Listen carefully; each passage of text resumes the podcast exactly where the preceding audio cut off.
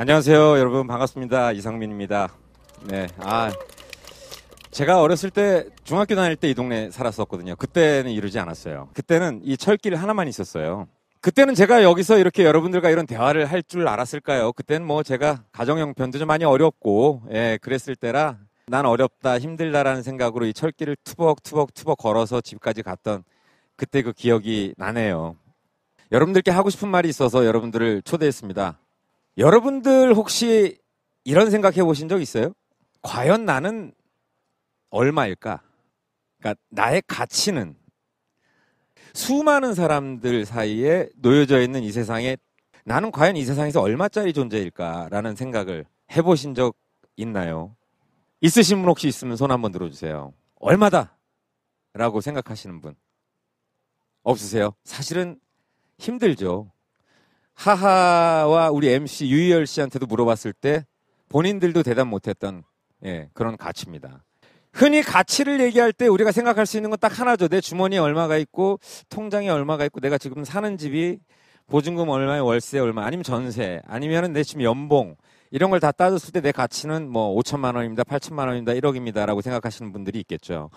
근데 이게 여러분들께 제가 말씀드리고 있는 가치는 시장에서 사실 형성되어 있는 물건은 아니잖아요. 정해져 있지 않은 가격은 누군가가 말을 해야 돼요. 얼마라고. 천만 원에 사겠습니다. 이천만 원에 사겠습니다. 오천만 원에 사겠습니다. 1억 5천에 사겠습니다. 그럼 그 차는 1억 5천만 원짜리의 가치를 갖게 되는 거예요. 한마디로 이 얘기는 뭐냐면 내 가치는 얼마입니다라고 얘기하기 전까지는 누군가가 당신의 가치는 몰라요. 그러니까 내가 내 스스로가 내 가치를 생각할 줄 알아야 된다는 거죠. 제 가치를 먼저 말씀드리고자 하면 저는 정말 과거에 내가 사고 싶은 거 다 살 수 있고 먹고 싶은 거 다 먹고 있을 때 저의 가치는 100억이었어요. 제가 생각하는 가치는. 근데 지금의 저의 가치는요. 전 1000억이에요. 자, 저는 부도 났을 때 69억 8천이라는 빚을 안고 지금까지도 빚을 갖고 있는 빚쟁이라는 사람입니다. 대부분 빚쟁이 하면 여러분들도 드라마나 영화에서 보셨겠지만 어때요?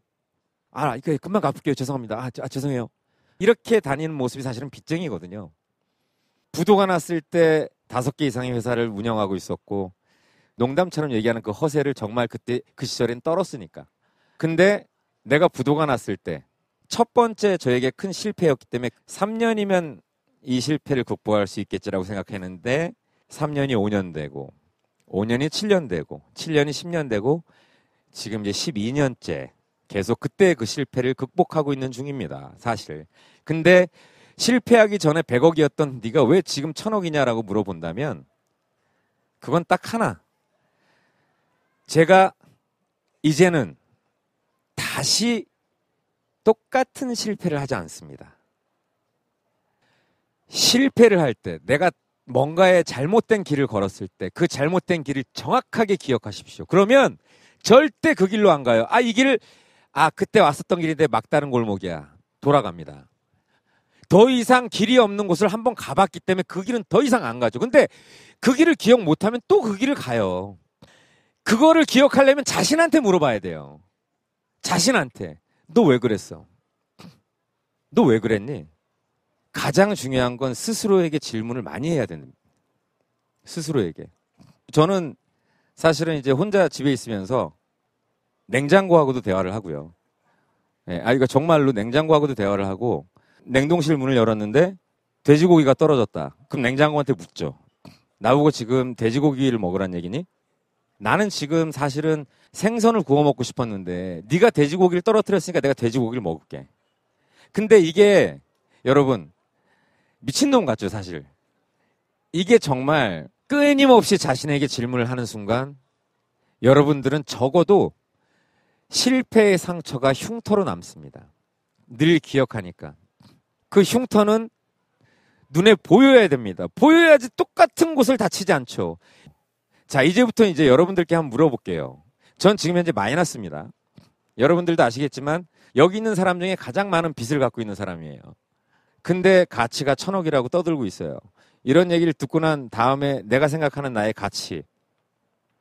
본인의 가치는 얼마라고 생각하십니까? 음, 지금 제 가치가 얼마 없다고 생각해요. 금액적으로 만약에 생각한다면 음, 천만 원? 천만 원이요? 네. 야 본인에 대한 가치를 생각할 때요. 이렇게 계산을 하면 절대 안 됩니다. SNS 하시죠? 페이스북이라는 회사, 얼굴책이라는 회사의 시가총액이 400조입니다, 여러분. 그 400조를 누가 만들었어요? 대표이사가 만들었어요? 아니에요. 그 회사가 미래의 가치가 있을 거라고 생각하는 사람이 그 회사의 주식을 사면서 주가가 올라가니까 그 회사의 매출과 상관없이 그 회사의 시가총액은 400조. 미국의 다섯 번째 기업이 돼 있어요. 여러분들이 올리는 소식을 다 모아놓은 그 가치가 400조인 거예요. 그 회사의 가치가 400조. 그거 하다못해 재미로 하는 SNS도 여러분의 가치인 거예요.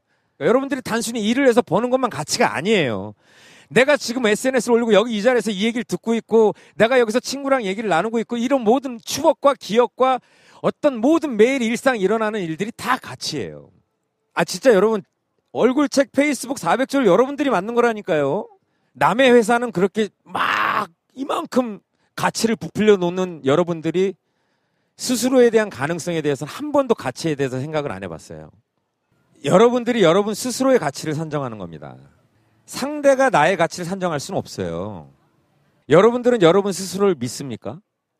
내가 하는 일에 대한 믿음이 얼마나 있나요?